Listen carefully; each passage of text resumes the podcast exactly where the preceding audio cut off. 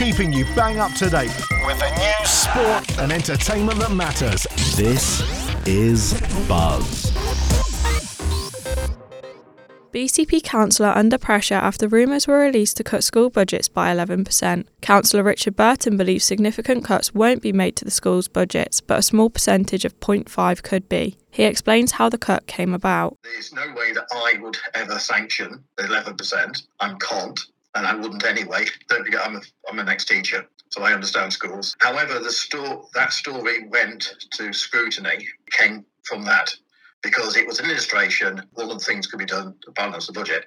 So it isn't going to happen, but it's to show the magnitude of what the problem is. Schools would go bust if 11% was to be taken from their budgets. Former councillor Nigel Hedges believes you have to fight for what's right and that topics like this can't be covered up anymore. With hope for budgets to not be cut by a big percentage, time is of the essence. It takes about 10 years to get it right. Well, what about all the kids and the people and the adult social care and children's services in that 10 year of a Hadron Collider storm of ineptitude and nobody thought it through? Councillor Richard Burton was appointed as portfolio holder for children and young people in May 2023 and explained his frustration towards the misleading information. This is causing misunderstanding.